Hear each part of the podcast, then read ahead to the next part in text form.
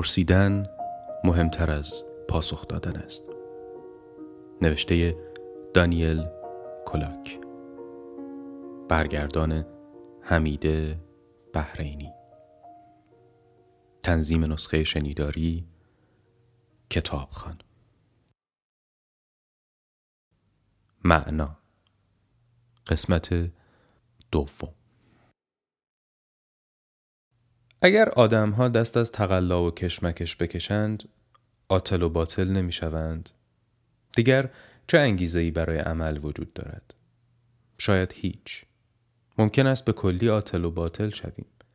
آن چیزی که می‌تواند محرک ما باشد که دست به کار شویم عشق به یک فعالیت است.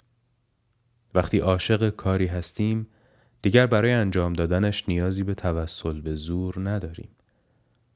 پس راه نجات از این کشمکش ها هر کشمکشی که باشد شاید این است که خود را همانطور که هستیم و بی قید و شرط بپذیریم. در غیر این صورت کشمکش ادامه پیدا می کند. اما بیشتر ما شق دوم را انتخاب می کنیم چون باطنن بر این باوریم که کشمکش و تقلا بهایی است که در ازای موفق شدن باید بپردازیم. بهایی که بدون آن هرگز نمی توانیم خود کنونیمان را به آن فرد موفقی تبدیل کنیم که دلمان می خواهد در آینده باشیم. اما درباره این روش جا دارد بپرسیم که پس چرا با آنکه تقریبا تمام آدم ها در تقلا و کشمکشند کمتر کسی را می بینیم که موفق باشد. معمولا وقتی کسی را موفق مینامیم به حرفهش نظر داریم. اما موفقیت حرفه‌ای تنها یکی از انواع موفقیت است. مثلا می توان با شاد بودن و شاد کردن دیگران هم احساس موفقیت کرد. موفقیت شخصی و شغلی لزوما همراه هم نیستند.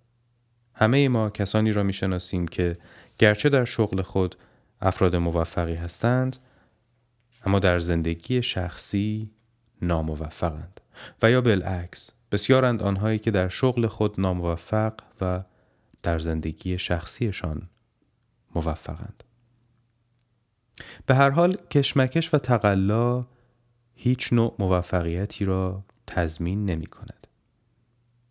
پس چه چیزی موفقیت ما را تضمین می کند؟ شاید راه حل یگانه‌ای برای موفقیت شغلی موجود نباشد. اما در تمام موفقیت ها عنصر مشترکی وجود دارد. تمام آنهایی که در شغل خود موفقند ام از اینکه کشاورز باشند یا پزشک یا نمایشنامه نویس یا هر چیز دیگر از راه ارزاع نیاز دیگران موفق شدند. مثلا برای پول درآوردن باید چیزی بفروشید یا خدمتی ارائه کنید. چیزی یا خدمتی که کس دیگری بخواهد در ازای آن پول بپردازد. یعنی تمام انواع موفقیت های شغلی یک جایی در آخر خط به ارزای نیاز دیگران وابسته است. اما موفقیت شخصی چطور؟ عجیب این است که در این مورد هم لازمه موفقیت خوشنودی و رضایت دیگران است. از کار خود رضایت داشتن، دوست خوب یا پدر و مادر خوب یا عاشقی شایسته بودن و مانند اینها هم سرآخر مستلزم رضایت دیگران است. کمند کسانی که گوشنشینند اما آنها هم باید بدانند که حتی برای ارزای خود باید دیگران را خوشنود کرد. شاید شما هم بخواهید خود را در زمره کسانی به شمار بیاورید که جدا از جمعند اما حقیقت این است که موفقیت شخصی یعنی شاد بودن خود و شاد کردن دیگران تقریبا همیشه مستلزم خوشنود کردن دیگران است. پس خوشنود کردن دیگران همان عنصر مشترکی است که هم در موفقیت های شغلی وجود دارد و هم در موفقیت های شخصی ما این را از راه غریزه می دانیم اما خوش داریم خود را از چشم خود آرمانیمان ببینیم ببینیم که او درباره میزان استقلال ما از دیگران مبالغه می کند. یعنی دوست نداریم تصدیق کنیم که حتی برای شادی خودمان هم چقدر به رضایت دیگران نیازمندیم. دلمان می‌خواهد اینطور خیال کنیم که برایمان مهم نیست دیگران چه فکری درباره ما می کنند اما حقیقت خلاف این است. به همین دلیل در درون ما تنش ایجاد می شود. تنشی میان دو بخش وجود ما که یکی می‌خواهد مورد تایید دیگران باشد و دیگری می‌خواهد از این تایید بینیاز شود. اما چیز مزهکی در این تنش درونی هست. گمان می‌کنیم استقلال ما در گروه موفقیت ماست. اما موفقیت تقریبا همیشه در گروه تایید و رضایت دیگران است. دانش آموزان، معماران، هنرپیشگان، فروشندگان، فوتبالیست ها همه و همه برای اینکه هرچه بیشتر خود را از نیاز به تایید دیگران خلاص کنند به تایید و رضایت کسانی چون رئیس، مشتری، هواخواه و غیره نیاز دارند. و از حال همه ما همین است. ما هم وقتی داشتیم این کتاب را می نوشتیم با خودمان می گفتیم اگر این کتاب با استقبال خوبی روبرو شود مستقلتر می شویم و راحتتر می توانیم هر جا دلمان خواست برویم و هر کاری دلمان خواست انجام بدهیم. بنا به میلمان بنویسیم و دیگر نگران نظر دیگران درباره خودمان نباشیم. ما می خواهیم خودمان را از بند نیازمندی به تایید دیگران آزاد کنیم. اما چطور می توانیم؟ ما هم اگر بخواهیم مثل دیگران از بند نیازمندی به تایید دیگران خلاص شویم باز هم باید رضایت دیگران را بجوییم. آن وضعیت مزهکی که درباره موفقیت توصیف کردیم در دیگر موارد زندگی هم صادق است. مثلا در رابطه عاشقانه نفوذ کدام طرف بیشتر است؟ جواب این است که آنکه کمتر به طرف دیگر وابسته است نفوذ بیشتری هم دارد. اما چگونه می‌توان از میزان وابستگی کاست؟ معمولا این در گروی آن است که در قبال طرف دیگر این رابطه قدرت انتخاب بیشتری داشته باشیم.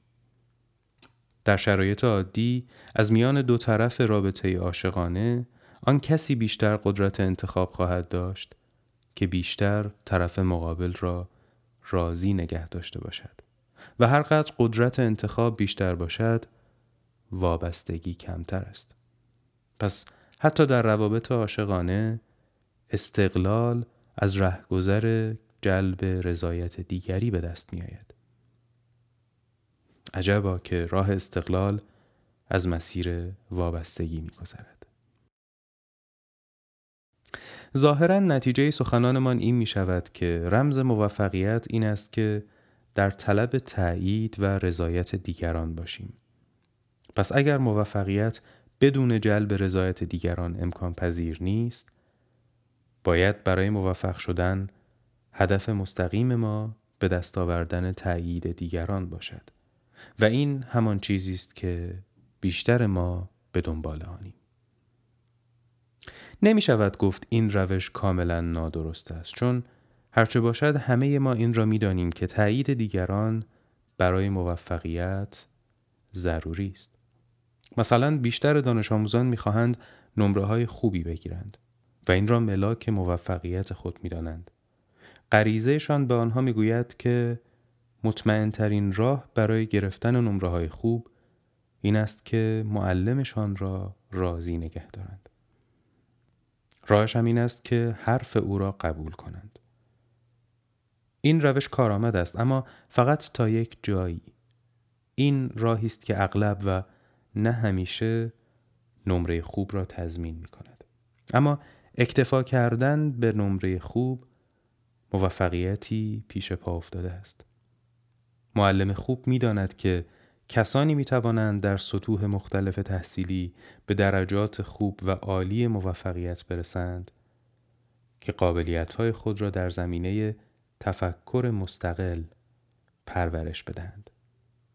حالا که اغلب گرفتن نمره های خوب لزوما نشانه این نیست که آنها چون این قابلیتی را هم در خودشان پرورش دادند. دانش آموزهایی که به دنبال نمره های خوب هستند تا حدی به این جهت با معلمشان همرأی می شوند که پیروی از دیدگاه های معلم اولین نقطه پیوند با موضوع درسی است. اما بهترین دانش آموزها آنهایی هستند که با خلاقیت تمام با معلم خود وارد بحث و مناقشه می شوند. این گونه دانش آموزان هم ابتدا با پیروی از نظرات معلمشان با موضوعات درسی آشنا می شوند اما بعد گامی بلندتر برمیدارند و مستقیما و بی وساطت معلم به خود موضوع می پردازند. البته این کار خطر دارد. به ویژه خطر مخالفت معلم. اما بالاخره برای چنین دانش آموزانی مهمترین چیز دستیابی به حقیقت آن موضوع است. نه صرف نزدیک شدن به معلم.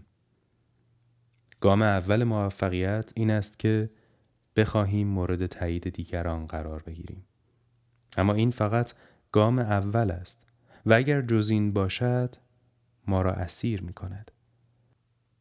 اگر بخواهیم به مراتب بالاتر موفقیت برسیم نباید در پی تایید دیگران باشیم بلکه باید تایید دیگران را از این طریق به دست بیاوریم که خود را بیواسطه درگیر فعالیتی کنیم که مشغله قلبی ماست.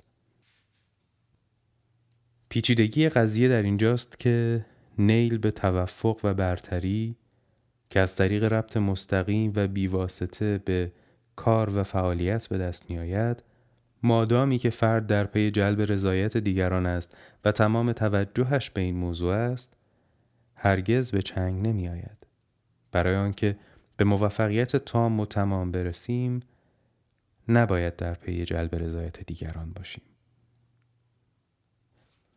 مردم بیشتر گمان می کنند که شرط رسیدن به موفقیت کسب رضایت دیگران است چرا که از طریق کسب رضایت دیگران به طور غیر مستقیم می توانیم با فعالیتی خاص رابطه برقرار کنیم. اما باید بدانند که رضایت دیگران هم محصول فرعی پیوند مستقیم و بیواسطه با فعالیت است. پس در نهایت مهمترین چیز آن نیست که مورد تایید دیگران قرار بگیریم بلکه باید خود را بیواسطه و مستقیم درگیر آن فعالیت کنیم. چون این همان راه رسیدن به برترین مرتبه موفقیت است. شاید شما با جلب رضایت رئیس خود ارتقای شغلی پیدا کنید یا اگر هنرپیشه هستید با جلب رضایت کارگردان یا اگر تاجرید با جلب رضایت مشتریان و همینطور تا آخر تمام این موفقیت های ابتدایی مثل همان نمره خوبی است که دانش آموز با جلب رضایت معلم خود به دست می آورد. شما چه در کاری که تازه گرفته اید و چه در مقام هنرپیشه، بقال، معلم یا در هر حرفه دیگر اگر موفق شوید موفقیتتان در تمام این موارد سرآخر متکی به این است که چگونه به فعالیت شغلی خود متصل می شوید. اما پیوند و اتصال مستقیم با فعالیت به چه معناست؟ اول می‌پردازیم به موفقیت شغلی. در تمام حرفه ها هدف تولید است. مثلا پزشک بهداشت را گسترش می دهد. مهندس معمار طراحی ساختمان می کند. نمایشنامه نویس نمایشنامه می نویسد. و همینطور بقیه مشاغل. در نظر بسیاری از مردم فعالیت های شغلی فقط وسیلند برای تولید محصول. به نظر آنان خود فرایند تولید محصول هدف و قایت نیست. اما آنها که برای خود فرایند ارزش قایی قائلند بسیار موفق ترند. دانش آموزان عاشق مطالعه، کشتیگیران عاشق کشتی، دوندگان عاشق دو، کشاورزان عاشق کشت و کار، همه لذت فعالیت را به یکسان تجربه می کنند. آنها در کنار فراورده عاشق فرایند هم هستند و از این رو به مراتب بالاتر موفقیت می رسند. فرض کنید تعمیرکار دوچرخه هستید. تعمیر و تنظیم دوچرخه یک فرایند است و دوچرخه تعمیر شده فراورده. حالا اگر بخواهید در کارتان موفق باشید باید بدانید که موفقیت شما در گروی جلب رضایت مشتریانتان است. باید دوچرخه های خراب یا معیوب را به دوچرخه های نو و سالم تبدیل کنید و این کار را خوب و ماهرانه انجام بدهید. حالا اگر تنها در پی جلب رضایت مشتری هایتان باشید، کارتان در نازل ترین سطح انجام می گیرد. اما اگر عاشق تعمیر دوچرخه باشید، کارتان را بسیار بهتر انجام خواهید داد. اما ظاهرا هر فعالیت و هر فرایندی به نوعی کاری شاق است. مثلا در تعمیر دوچرخه باید بولبرینگ ها را دوباره ببندید. زنجیر چرخ را روغنکاری و سیم ها را دوباره تنظیم کنید. به طور معمول این کارها بیگاری و شاق است. چرا که وقتی داریم این کارها را می کنیم تمام توجه ما به تمام شدن کار است. به جای آنکه متوجه خود کار باشیم. و وقتی می خواهیم از شر کاری خلاص شویم با تمام وجود کار نمی کنیم. دستها و شاید بخشی از ذهن ما در حال حضور دارند اما بخش های دیگر وجودمان معطوف به آینده است. اگر با تمام وجود کار کنیم و معطوف فعالیت خود باشیم و تمام توجهمان به کاری باشد که می کنیم فعالیت ما هرچه باشد بعید است به نظرمان کار شاق بیاید. تقریبا هر وقت آرزو کنیم که از شر کاری خلاص شویم خود این آرزو آن را بدل به کاری شاق می کند. مثلا تصور کنید به شما سفارش طراحی و ساخت یک شهربازی را بدهند و سپس بگویند آن را خراب کنید. با توجه به اینکه این سفارش ساعتها کار مفصل صبورانه نیاز دارد عکس شما چیست وقتی قرار باشد بعد از اتمام کار آن را خراب کنید احتمالا وقتی دارید این کار را می کنید با خودتان می گویید آخر این کار چه معنایی دارد می‌خواهم زودتر تمامش کنم بعد کمی خستگی در کنم و دوباره بروم سر کاری دیگر با وجود این در کودکی کارمان همین بود. ساعتهای متمادی را صرف ساختن شهربازی هایی می که قرار بود به محض تمام شدن اوراق شود. دلنگران مقصود و قایت نبودیم. پس هدفمان از ساختن آنها چه بود؟ آیا صرف ساختن نبود؟ وقتی کودک بودیم بازی نمی کردیم که تمام بکنیم. بازی می کردیم که بازی کرده باشیم. و به همین دلیل هم آن همه از کارمان لذت می بردیم. آیا این همان منبع جادویی نشاط کودکی نیست؟ ما فکر می کنیم زندگی کردن عبارت است از مجموع فعالیت های ما که همه کارهایمان از جمله شغلمان را در بر می گیرد. زندگی همان فعالیت ماست محصول ماست متصل بودن به زندگی سراخر یعنی متصل بودن به تمام فعالیت هایی که در زندگی خود انجام می دهیم. این فعالیت ها دائما شما را نو می کند. اتصال و پیوند با فعالیت یعنی اینکه این فعالیت ها را فی نفسه هدف و قایت بدانیم.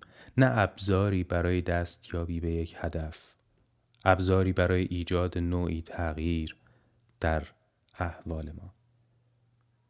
مثلا حرکات ورزشی مربوط به تناسب اندام را در نظر بگیرید. این حرکات را یا می توان فی نفسه به عنوان هدف و قایت انجام داد یا صرفاً به عنوان وسیله‌ای برای رسیدن به تناسب اندام از خودتان بپرسید بعد از پنج سال از این دو کدام یک اندام مناسب تری خواهند داشت آنکه هر روز صبح آنقدر پیاده روی می کند تا از پا بیفتد یا آنکه دویدن آنقدر برایش لذت بخش است که این کار را هر روز صبح با رغبت تمام انجام می دهد. اگر در تمام فعالیت هایتان فقط به محصول نهایی مثلا تمام شدن کتاب، تعمیر دوچرخه، فرستادن نامه، گرفتن رتبه در دانشگاه، تحقق خود ایدئال و مانند اینها توجه کنید شاید بعد از پایان کار شادی مختصری نصیبتان بشود اما معمولا دیری نمیگذرد. باید کار دیگری را شروع کنید. می روید که سر و ته کار بعدی را هم به سرعت هم بیاورید. ضمنا در درون با خودتان کلنجار می روید چون از ته دل مایل نیستید که این کار را بکنید. فقط می خواهید قال قضیه را بکنید. اما اگر فرایند کار برایتان مهم باشد عمده اجر کار نه با اتمامش بلکه با فرایند انجام دادنش حاصل می شود.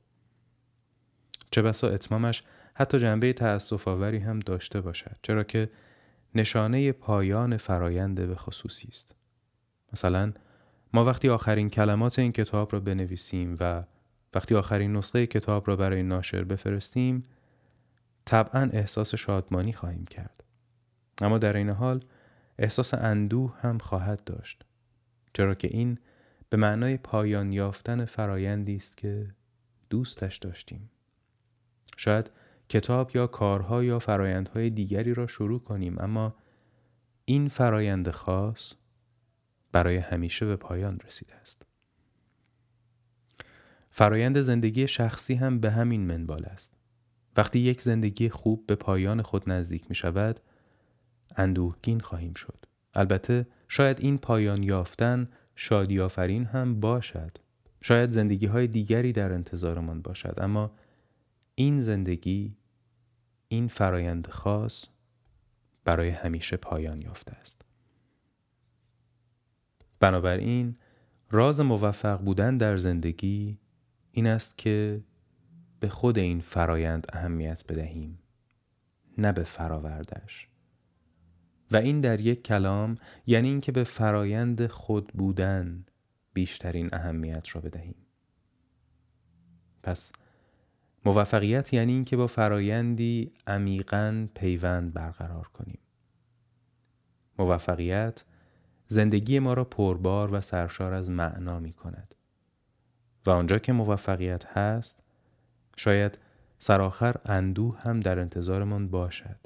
چرا که سرنوشت هر فرایندی تغییر کردن است و با تغییر فرایندها به پایان خود می رسند. اما بالاخره معنای زندگی چیست؟ همانطور که گفتیم بسیاری از پاسخهایی که به این پرسش داده شده پاسخ به پرسشی نادرست است. این پاسخها برای ما از معنای زندگی سخن می‌گویند در حالی که ما نیاز داریم راه حلی برای کشمکش های زندگی پیدا کنیم. پس پرسش واقعی ما این است که چرا زندگی سراسر تقلا و کشمکش است؟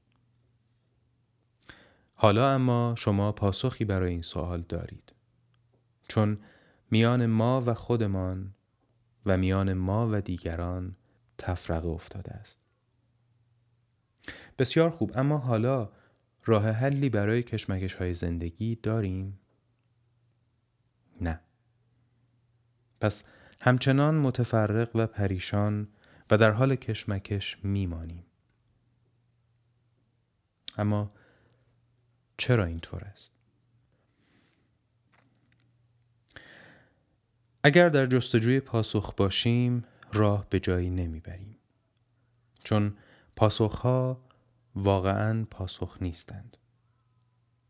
آنچه نیاز داریم چیزی است که هیچ کدام از کسانی که در زندگی به پاسخها چسبیدند در اختیار ندارند. و آن حکمت زیستن بدون تفرقه و پریشانی و در پیوند مستقیم با فرایندی است که همان زندگی ماست.